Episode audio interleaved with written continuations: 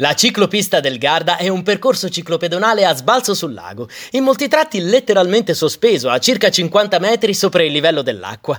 Robuste mensole in acciaio, saldamente fissate alla parete di roccia verticale, sostengono un'ampia passerella di cemento dotata di protezioni sicure. La pista copre un tratto di costa di circa 2 km in provincia di Brescia, da Limone sul Garda fino a Capo Reamol, al confine della provincia di Trento, affiancando per un tratto la strada statale 45 bis Gardesana Occidentale. La ciclopista del Garda dovrebbe essere estesa entro il 2021 per altri 10 km, al momento percorribili con giubbetto riflettente e luci, perché comprendono tratti in galleria. Pedalare o camminare sulla ciclopista del Garda è un'esperienza incredibile che all'inizio può dare anche una leggera sensazione di vertigine perché ci si sente sospesi sul lago.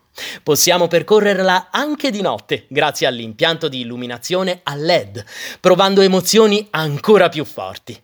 La ciclopista si innesta nel più ampio progetto della Ciclovia del Garda, che prevede di coprire l'intero periplo del lago diventando a buon diritto una delle più belle ciclabili al mondo. Al momento sono stati ultimati solo alcuni tratti sul lato veronese.